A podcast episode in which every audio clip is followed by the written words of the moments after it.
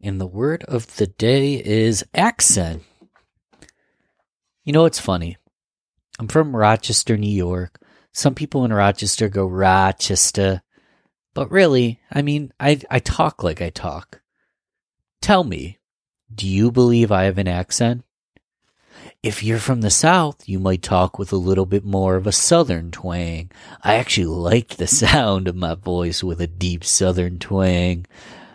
If you're from West Virginia, you might talk a little bit more like you're West Virginia. Uh, I apologize if I offend anyone.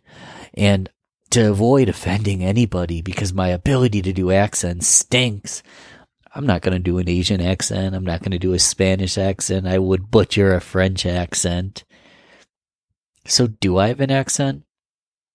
Especially when you're you're kind of in your own paradigm and this is beyond accents. Everyone around you talks the same. They look the same. You're in a bit of an echo chamber that everyone has the same beliefs. And someone right down the road and definitely right down the other side of the world they have a different family. They have a different belief system. They possibly are in their own echo chamber.